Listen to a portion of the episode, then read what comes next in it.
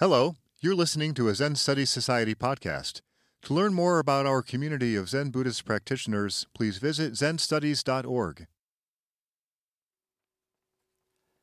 Shomon Kattōshū, Dai 22 soku, Mittan ii mune. So, Mittan no Ketsuosho ni to Tokusan Takuhatsu ni imune ikan an iwaku imune nashi iwaku nan ni yotte ka takuhatsu shite sodo ni kudaru an iwaku ikan to yousureba benchi iki zasen to yousureba Bencho Zasu. Entangling Vines, Case 22. Mittan's True Meaning. A monk asked Mittan Kanketsu, "What is the meaning of Tokusan carries his bowls?" The master answered, "No meaning." "Then why," asked the monk, "did Tokusan carry his bowls down to the monk's hall?" "If he wants to go, he goes. If he wants to sit, he sits," Mittan replied.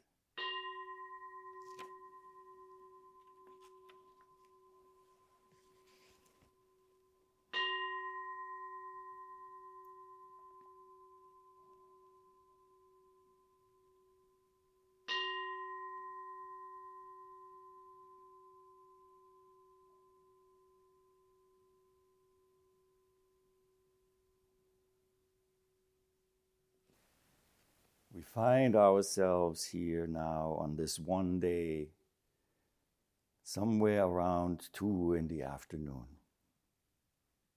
maybe even a little later. Time is such a flexible thing if we forget about it, isn't it? Just when we are very aware of it, it becomes hard like rock and unflinching. Only if we think about it. But already for an uncounted number of breaths, we have been together in this endeavor that we call Rohatsu. And I hope by now you have come to the part that it is fun. Some do. It's a wonderful, joyful undertaking of a journey we are on here together. And it is like climbing a very steep mountain, not having been told to bring the right shoes. At least we think so. And then halfway up the mountain, somebody tells you, "Oh, your shoes are just perfect as they are. So are the blisters inside." Isn't that fun? But I can hear from your laughing that you have established that connection with this wonderful, luminous light that shines and laughs and presents life to us under whatever circumstances that might come into existence. This is a great joy. One of the first things that we encounter in the first couple of turnovers of light and darkness is that goal-oriented things go out the window. What is the goal of this? Is it to survive, or why am I doing this? What is this? And it becomes completely irrelevant. when you sit in excruciating pain and all you can do is survive for the next second and the next second and the next second and the next second and the next second. Things change.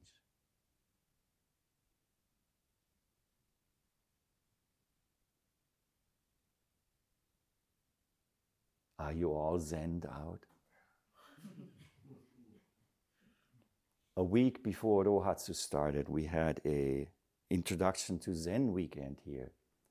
And one of the participants who had returned for a number of them mentioned that, you know, the first time I came here, I had no idea. I thought massage was involved somehow.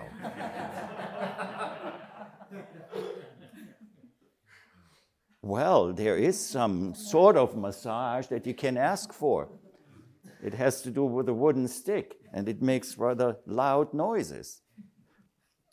But it is not what people expect.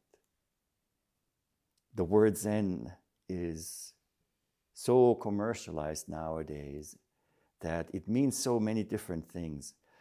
It sent shivers down my spine when I saw a magazine from the age of Aquarius in the place where we have our Zendo in the Boston area. It's a place that has many offices for practitioners of all kind of wonderful body techniques, psychotherapy, even there's an acting group for people in recovery. It's a wonderful place. And then people come and dump these magazines. And there was an article in there that was entitled, I'm sorry to do this to you, Zenful Eating. And everything in my body was going, no, please don't do that. You did it to mind. Please don't do it to Zen. What is being extracted? What is Zen being turned into by making it full? The only full that people are interested in this context is that their pockets are full of money. However, I had to follow this up a little bit because people don't just make things up. So there is a definition in the Urban Dictionary for Zenful.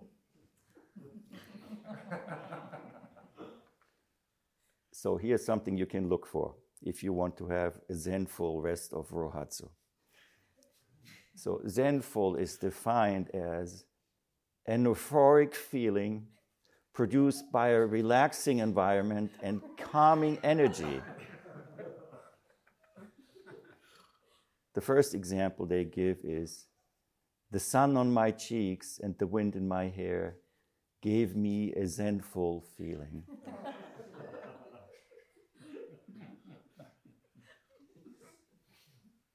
Wow.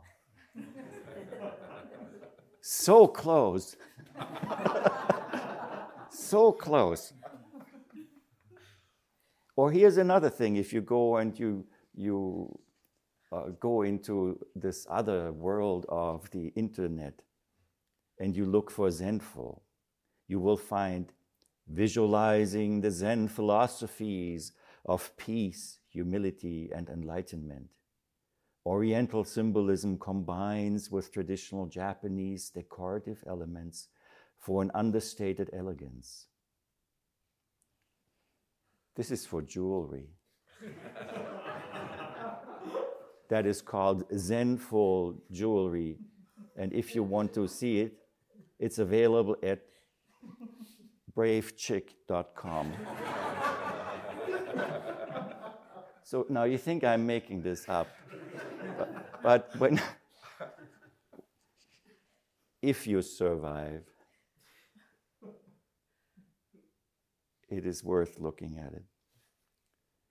So Zenful, it has so many things. And all of this is an introduction into what does it mean? What does it mean?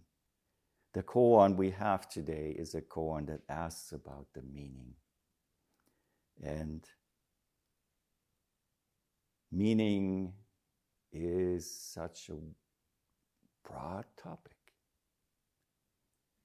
So, but please keep the lightness with your sitting and with all of this lightness. Light not only versus heavy, but light also is bright and is shining. And the spirit of Hakuin's exhortations that we will continue to hear when we hear about that, we have to go through these tribulations. We have to go up those steep hills in order to reach that top of the mountain. No matter what the shoes are we wear, the fact that we are together lets us forget about our blisters and just walk on a little longer. Nobody else is complaining. If we had to walk this way, this path by ourselves, it would be daunting. That is the really, really special thing about Siddhartha Gautama, who walked his way to that tree at first with many other teachers, with many other human beings, many different teachings. But then in the end, he had the resolve to just sit down. And if you're ever deluded to think, I can do that, try. It is so easy to say, I will not get up before. And then we can't even imagine the list of things that comes up that will make us get up, that are suddenly so much more important. Or it's just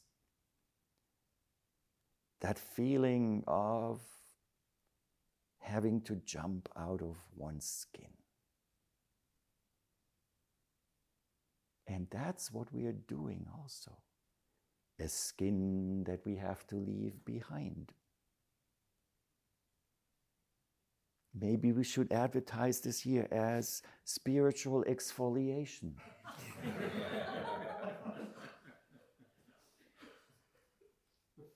If the Keisaku passes as massage, this can pass as spiritual skincare.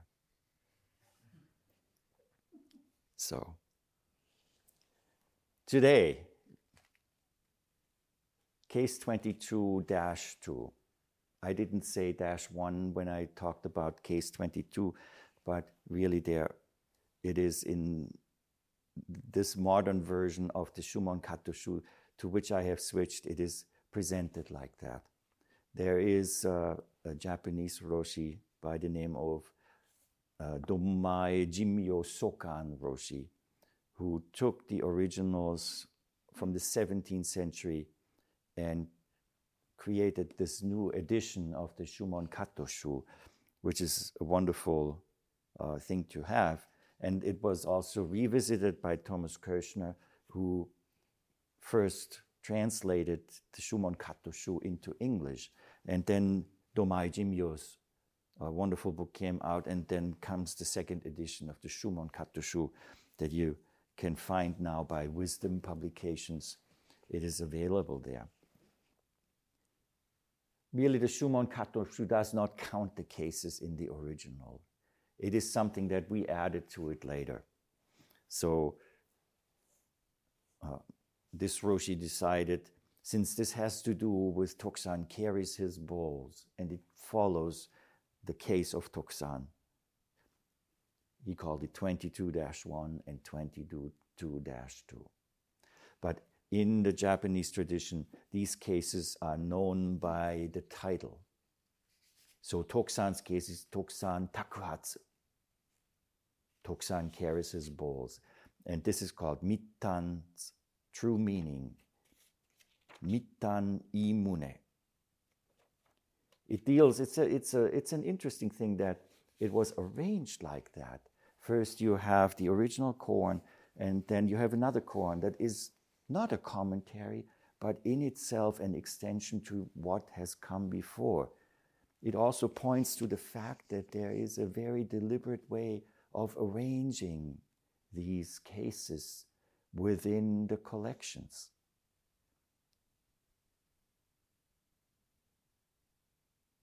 So today, 22-1.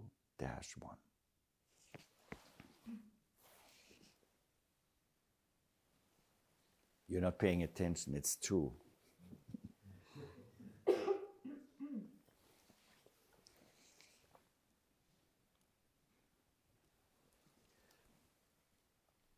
And when I say you, I'm talking to myself. So 22-2. We are meeting today Mittan Kanketsu. Mittan Kanketsu lived from 1118 until 1186. He appears in three cases in the Shomon Kattōshū. Mittan Kanketsu was a native of Fujian in the Fuzhou, present Fujian province in China. It's the Song dynasty. His family name was Zeng. He is one of those masters who traveled widely, basically they all do, visiting teachers, finally receiving tradition in the Rinzai line from a person by the name of Oan Dongge. It's starting to sound familiar, doesn't it? He subsequently served as a priest in a number of temples, some great monasteries on various mountains.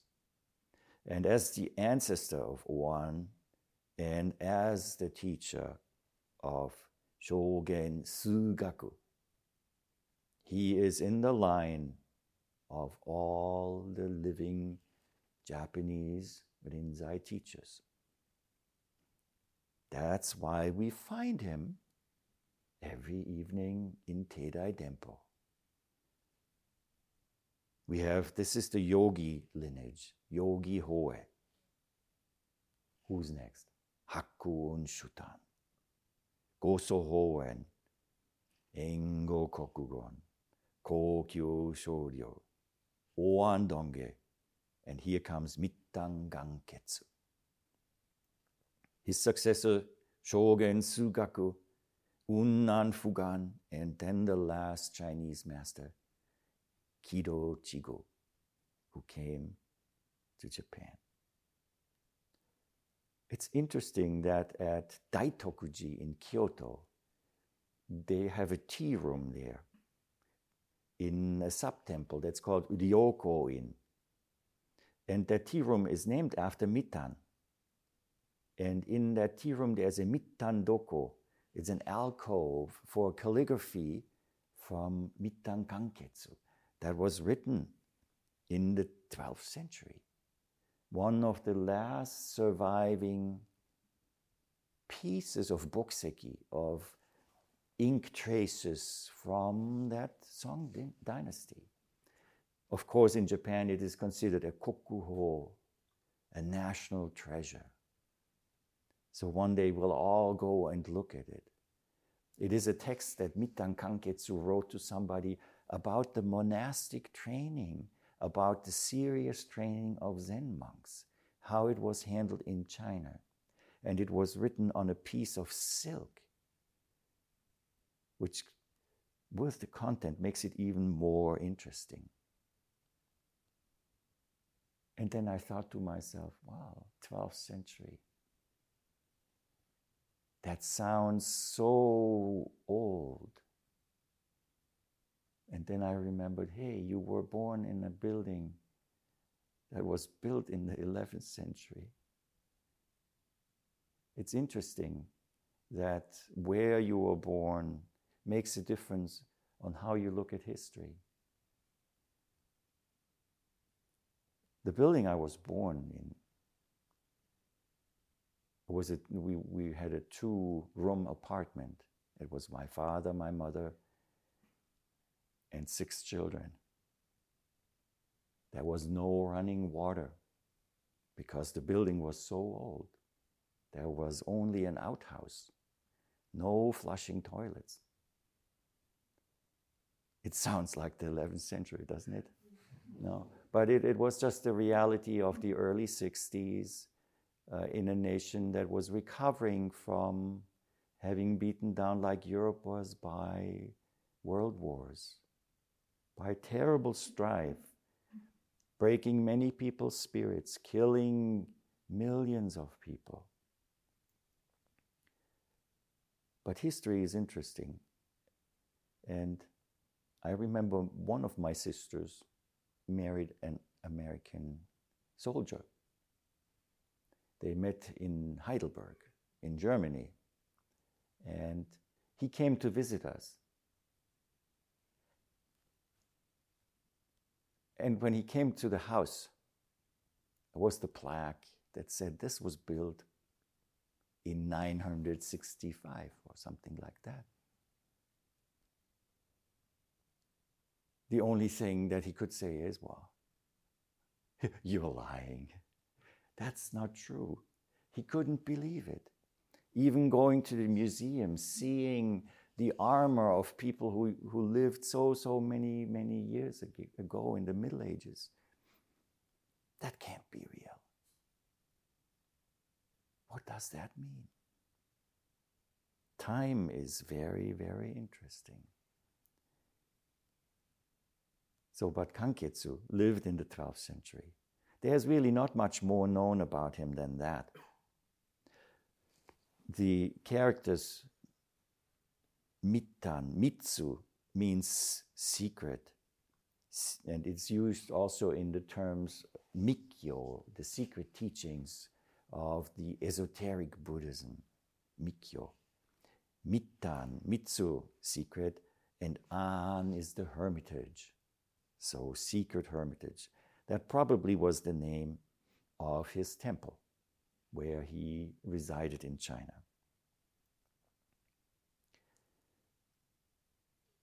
I selected a few of the sayings of Mittan Kanketsu to give you a little flavor of who this person was.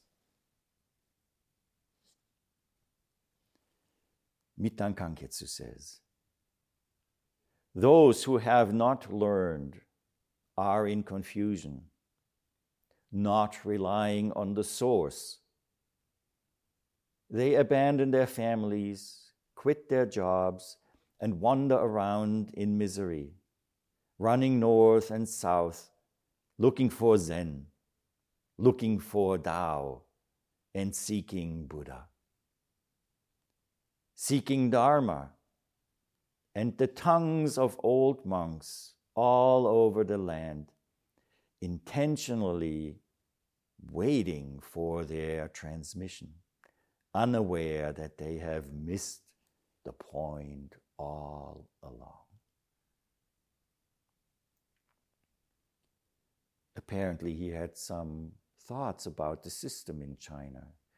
When something becomes very popular, then you will find these kinds of institutionalized happenings. It happens everywhere. It happens everywhere.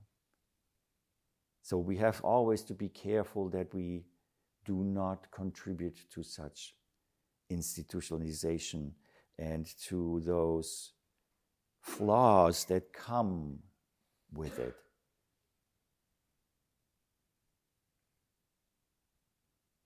Here's another one. "When you are totally alive and cannot be trapped and cannot be caged, only then do you have some independence. Then you can be in the ordinary world all day long without it affecting you."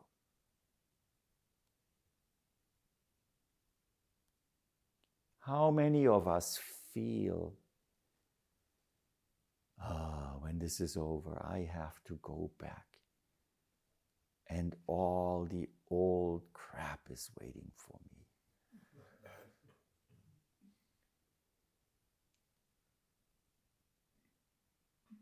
But here, the really wonderful, joyful message that you can receive during Rohatsu Sesshin is No, you will not be returning to the old crab. It's gonna be fresh crab. It will be exciting, fresh, sparkling, shiny.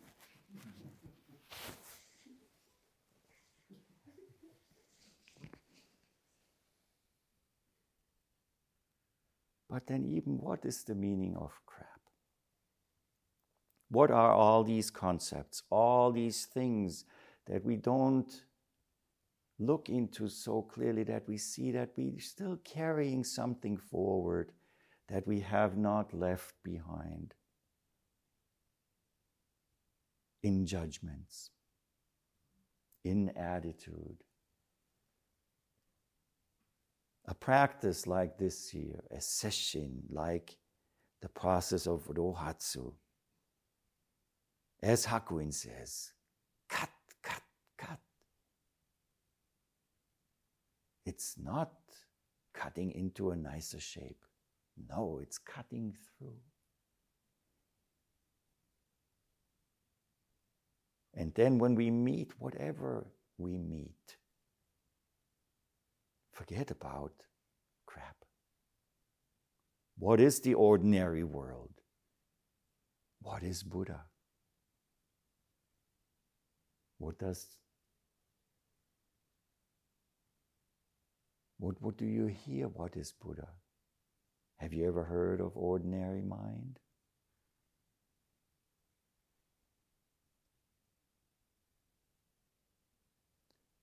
So with his dissatisfaction with how Zen was going in the Song dynasty, Mittan Kanketsu also wrote the following.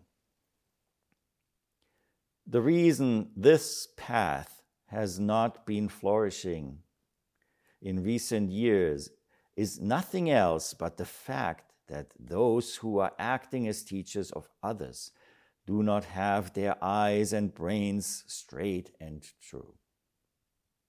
They have no perception of their own, but just keep fame and fortune and gain and loss in their hearts, deeply afraid that others will say they have no stories. They mistakenly memorize stories from old books, letting them ferment in the back of their minds so they won't lack for something to say if seekers ask them questions.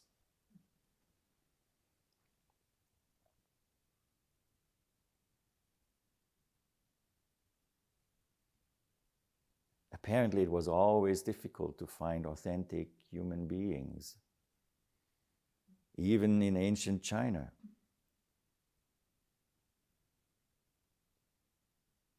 Here comes my favorite colorful quote from Mittan Kanketsu, talking about these teachers.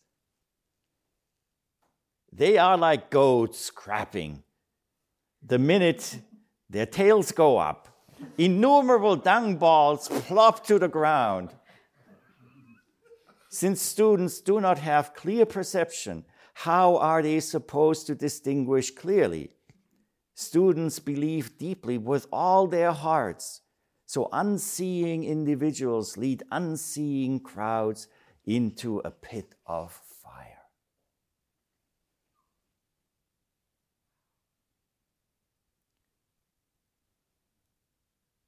This is an expression of his really deep devotion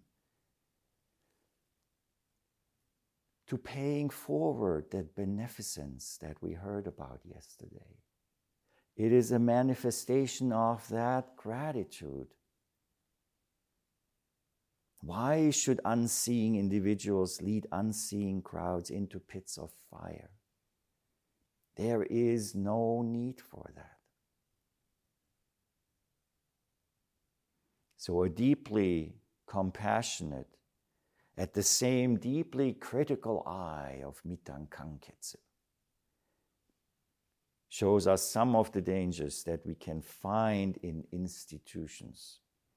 And when we look, unfortunately, we have to say to a certain degree at the institutionalized systems of the Buddhist funeral rites in Japan, we see that such a system comes to an end when people stop partaking and believing in such systems. So one of the monks approached Mittan and asked, "What is the meaning of Tokusan carries his balls?" Remember, we said in the previous talk, the title of the koan is Tokusan Takuhatsu. Takuhatsu, to carry the balls. To carry the balls, to receive, to offer, and receive at the same time. And we talked a little bit about that practice. But this monk is asking this question sincerely, wanting to find out, what is it, Master? Since you are compassionate and critical, at the same time, what is the meaning of this old Zen master carrying his balls? We could say it is just about the case, but I would not just limit it to that. It's not just with Seppo. Where are you going, old man? The bell hasn't sounded. It's just the first part. What is the meaning of Tokusan carrying his balls? And the master answered, "Ii mune nashi." There is no meaning. No meaning at all.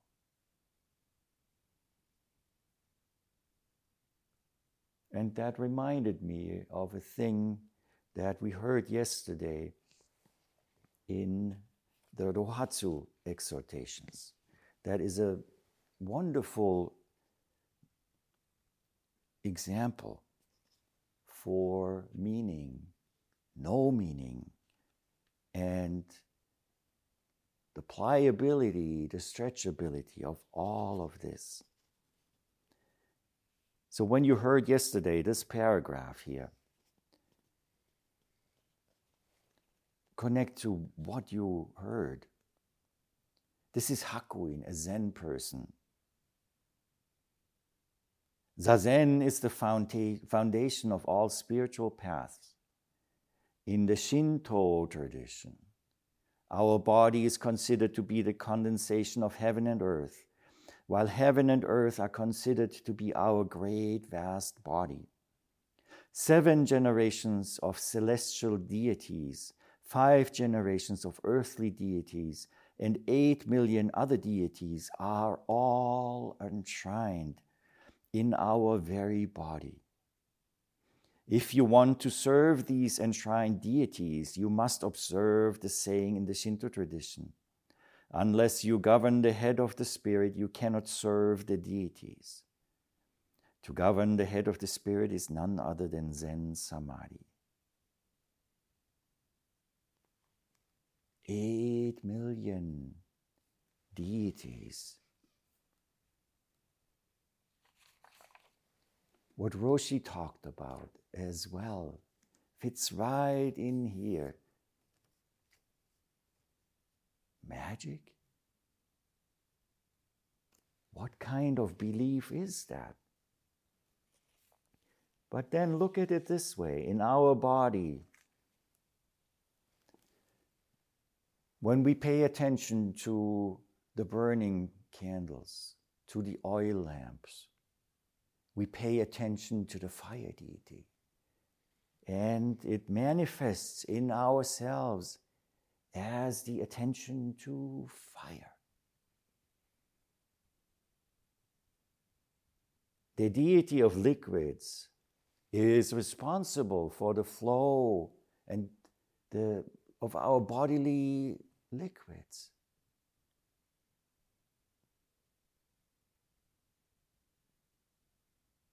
This is how Hakuin described it and the Shinto tradition.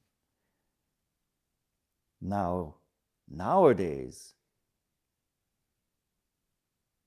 We replace this kind of thinking with science and scientific names. We call the flow of our bodily fluids circulation through the lymphatic system, the blood vessels, all kinds of terminology.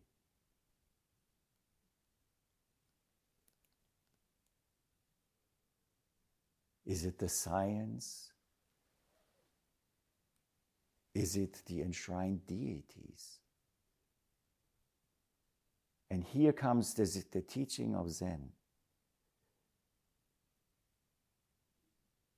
When Kyōzan cut his fingers off and the blood was squirting out,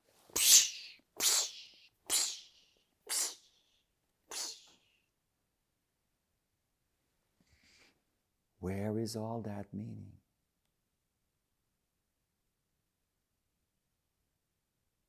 That is life. That is life.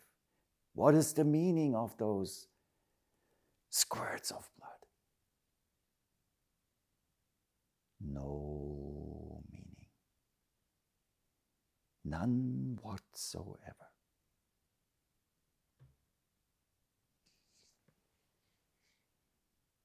Abstract and manifest is completely different. The enshrined deities are an abstraction.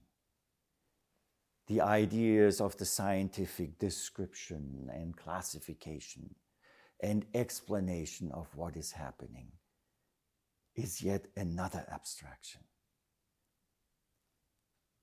But getting into the physicality of Zazen, of this practice, makes it clear that why do we sit in this posture that our body will make its presence known, that we will connect to that keeps us alive but cannot be subject to any abstraction. The seeds are back. The field is there. You could say the field of science, saying about it is that it's a field of all kinds of different resonances and waves, electromagnetic waves, sound waves in the air, waves of the blood going through your head, through your body, waves of the harmony of the spheres of the universe. All abstractions. But when you feel it, and we have many, many opportunities here to feel it and to know it, to get to know it.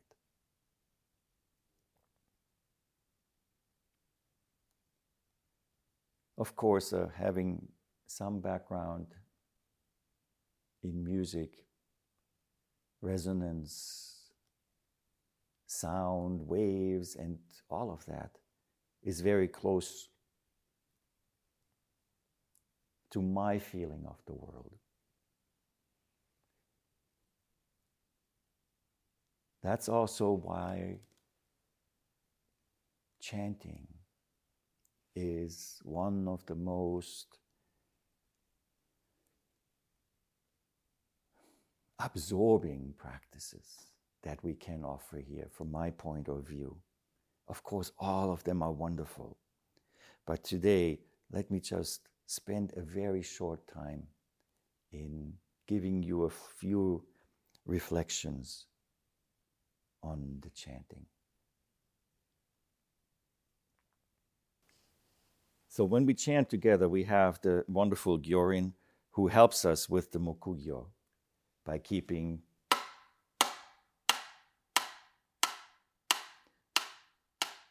this morning there was something that was really interesting. Something happened. There was a sudden little flourish It was nice. It was an ornament. But if it goes like this, like a heartbeat, the important thing is don't listen to it. If you listen to it, by the time you hear it, you are late. This is the teaching of intuition. Chokkan no Sekai, the world of intuition. You become one with the beat. You don't have to wait for it. So when we chant together with the timing and keeping with the beat, we complete it. It's not planned. It's not planned. It's just we become part of the process. Part of the process. And sometimes we leave the stream. And then sometimes it's hard to get back into. But it's okay to leave the stream. And then it's okay to come back. This is not a performance.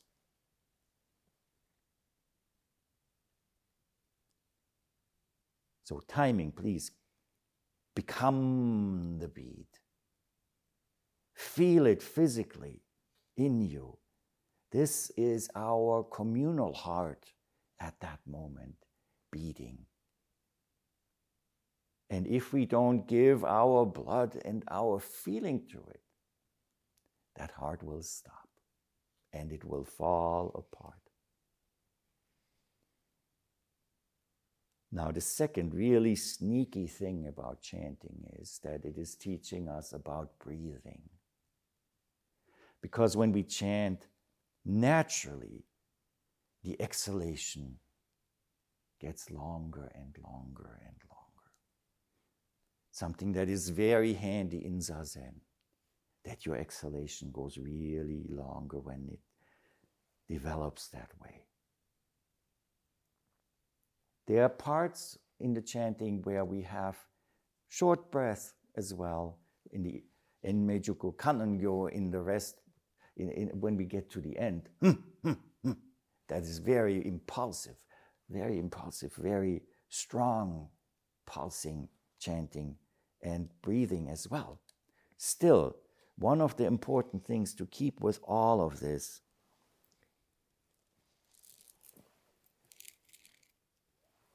is shown by this chain of beads. You see, in the middle, there is a thread. There's a thread in the middle that keeps all these beads together as one juzu. That is your breath and your intention that keeps all the syllables of the sutra together. They are different beads. There are smaller beads. There are larger beads. They are different syllables. And the beads themselves are the vowels that we chant. Kanji zai bo sa gyo jin han ya. These are the beads. And in between the little spaces are the consonants. The consonants that just make it into a well-defined whole. But the intention of that breath that goes through all of it, it's more than breath. It's this activity, this intention of life, of attending to, staying with it, like in the Zazen posture, in the breathing practice, staying with it. No difference to the chanting at all.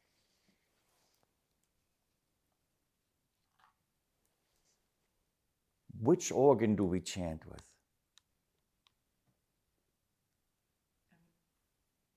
It comes from here, but I chant with my ears. Chant with your ears. Chant with your ears. That is the only way that we all can chant together. We chant with our ears. All the rest is there very naturally. The extra effort we make with our ears by connecting The ears are connected to the heart is connected to the breath is connected to the voice that then comes out with the wonderful sutras that we chant. So that core attention, like the string with the beads, is very, very important. Sometimes in the slower chant, it happens that we have to take a breath. And when this chant is slow and we don't want to miss out, we can join the chant within a syllable. But when you join within a syllable, just join with the vowel. So if it is sho, you can join any time by chanting o. Forget about the sho, the sh, sh, sh. That's over. That's too late. The sh is gone. We all chanted sho. Can you join sho? Ah, see, you said sho. No.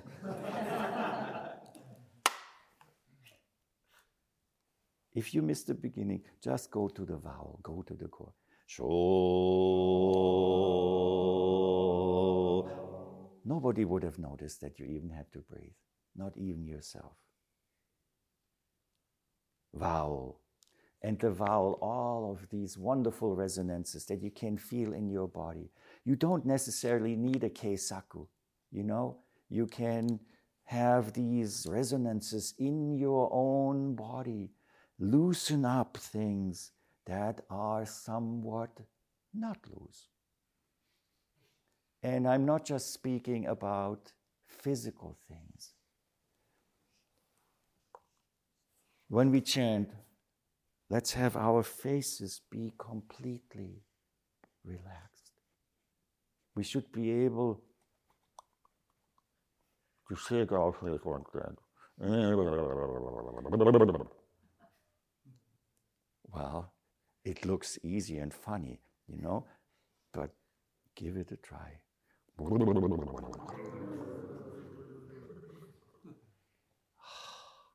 That is the feeling of chanting, of giving ourselves fully to it.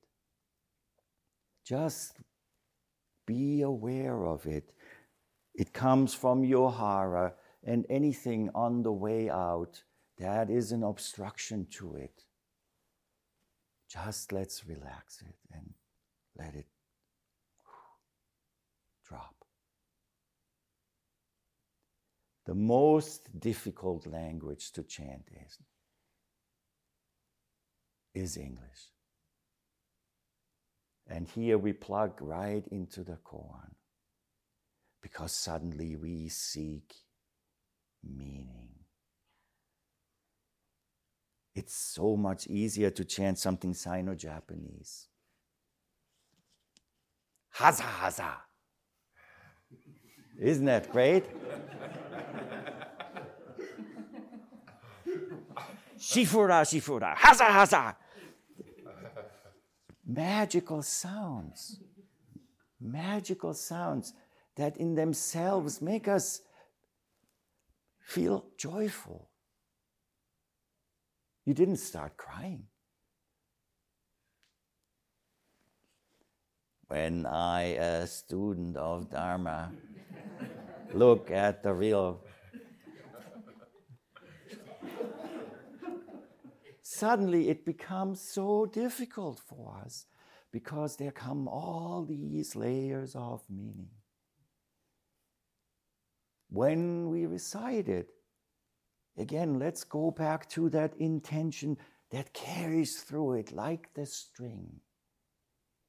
And what happens then? It doesn't turn into, well, it's important to have it be done in this very deliberate way. But at the same time, our intention has to go through the whole thing in the same way that it goes in the Sino-Japanese chants.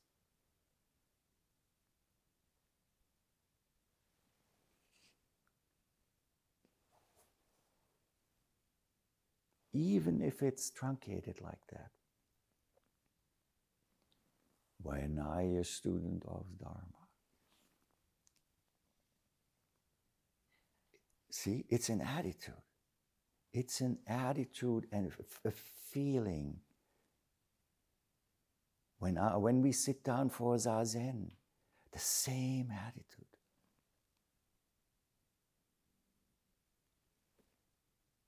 See, if I can hold your suspense like that, you can do that with yourselves, in your zazen, in your life. That is this intention, that wonderful, forward, always moving dynamic of being alive. And yesterday, Roshi spoke about the Igyo lineage, Kyōzan and Isan, and the story about Kyōzan burning that wonderful manuscript. And he could do it because he fully comprehended it. So if we study the sutras and we fully comprehend with our body what the Heart Sutra means, then it's really easy for us to put it back together into exactly the same syllables that we have received when we first started reading it phonetically. Comprehending it fully means to embody it, to become it. And then the expression as the Heart Sutra is just one of many, many expressions. So much for a little excursion to the world of chanting. We have made it through the first part of the koan. What is the meaning of Tokusan carries his bowls? The master answered, no meaning. Then why? Asked the monk. Did Tokusan carry his bowls down to the monk's hall?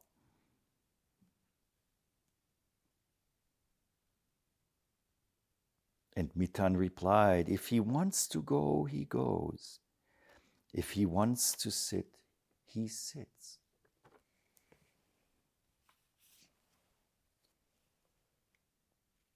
Ikkan toyo sureba benchi iki. Zazen toyo sureba bencho zasu. It reads very much like a passage from the Rinzai Roku, which is translated in English like this.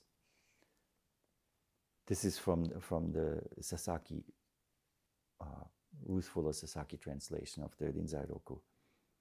Conforming with circumstances as they are. A true follower of the way exhausts their karma, accepting things as they are, they put on their clothes. When they want to walk, they walk. When they want to sit, they sit. They never have a single thought of seeking Buddhahood. Why is this so? A sage of old said, if you seek Buddha through karma-creating activities, Buddha becomes the great portent of birth and death.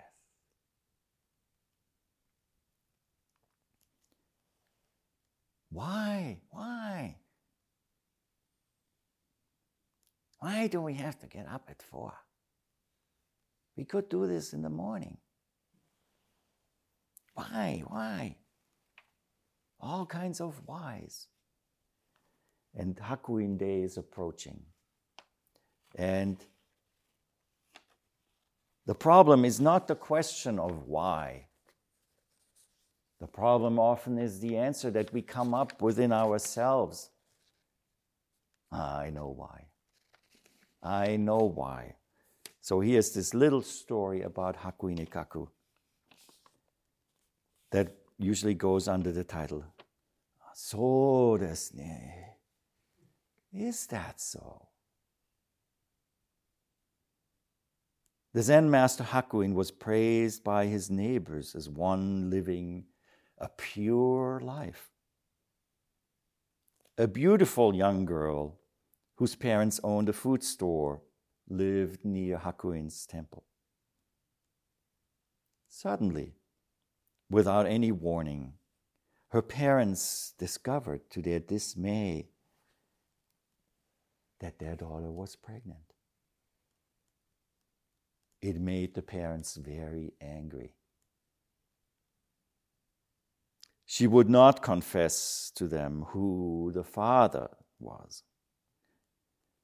But after much harassment, at last, she named Hakuin.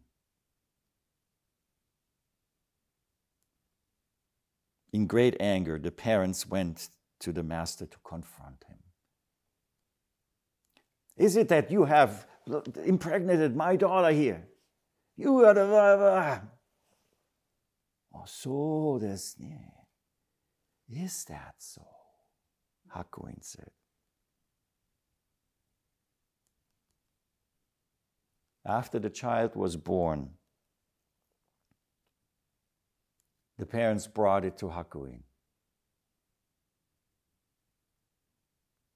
By this time, his reputation was stained, ruined by the accusations of the parents.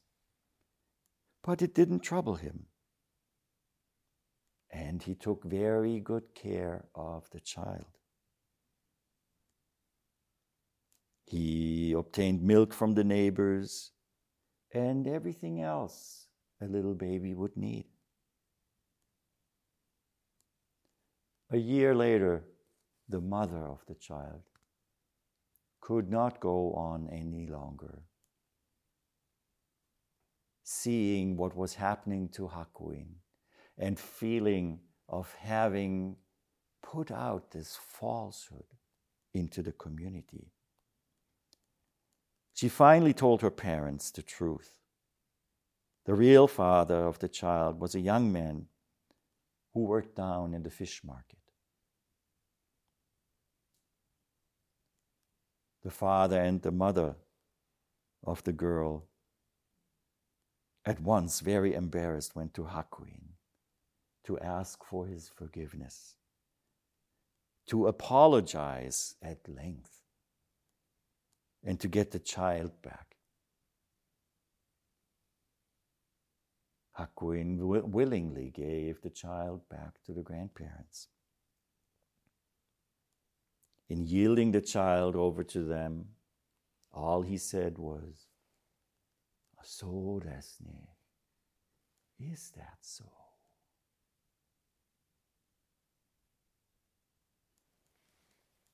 It's a wonderful story to meaning making, and how meaning making from the point of view of these parents of the daughter created all kind of, what would we call that? Cause and effect. They had answered those questions. Why, who, all of that, in their minds instantly. And we as beings, usually, if somebody comes and accuses us of something, we tend to defend ourselves. Because we have different meaning. We believe in something different, or we think we know something different. But through his arduous practice, Hakuin had come to the point that he could say, oh, so desu ne. Is that so? Complete openness, no judgment.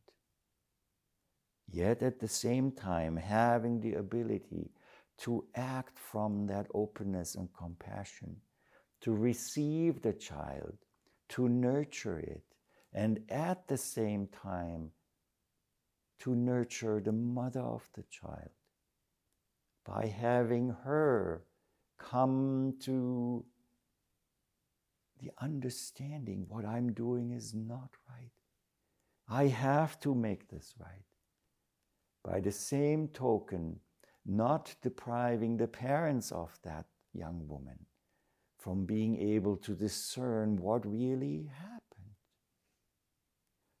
All of that is really important. The making of meaning, the asking of the questions, then why? Why did Tokusan carry his balls down to the monk's hall?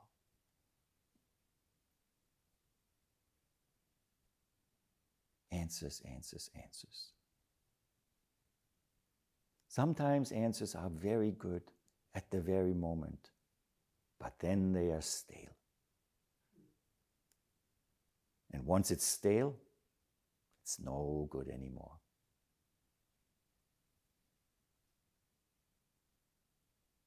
So, if he wants to go, he goes. If he wants to sit, he sits. Whatever is called for at the moment. When the bell rings to come to the zendo, we go to the zendo. When the clappers sound,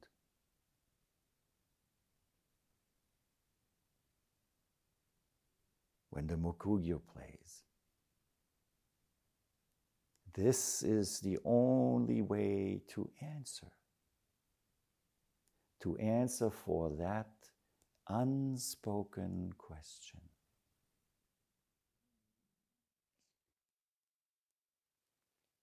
This has been a Zen Studies Society podcast. If you found it to be of interest, please consider making a donation by visiting zenstudies.org/donate. Thank you for listening.